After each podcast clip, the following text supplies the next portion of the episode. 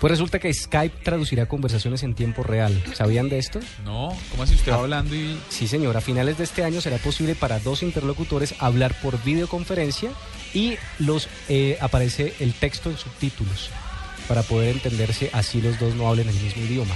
Esto estará disponible hacia finales de este año, ha dicho Microsoft. ¿Cómo les parece?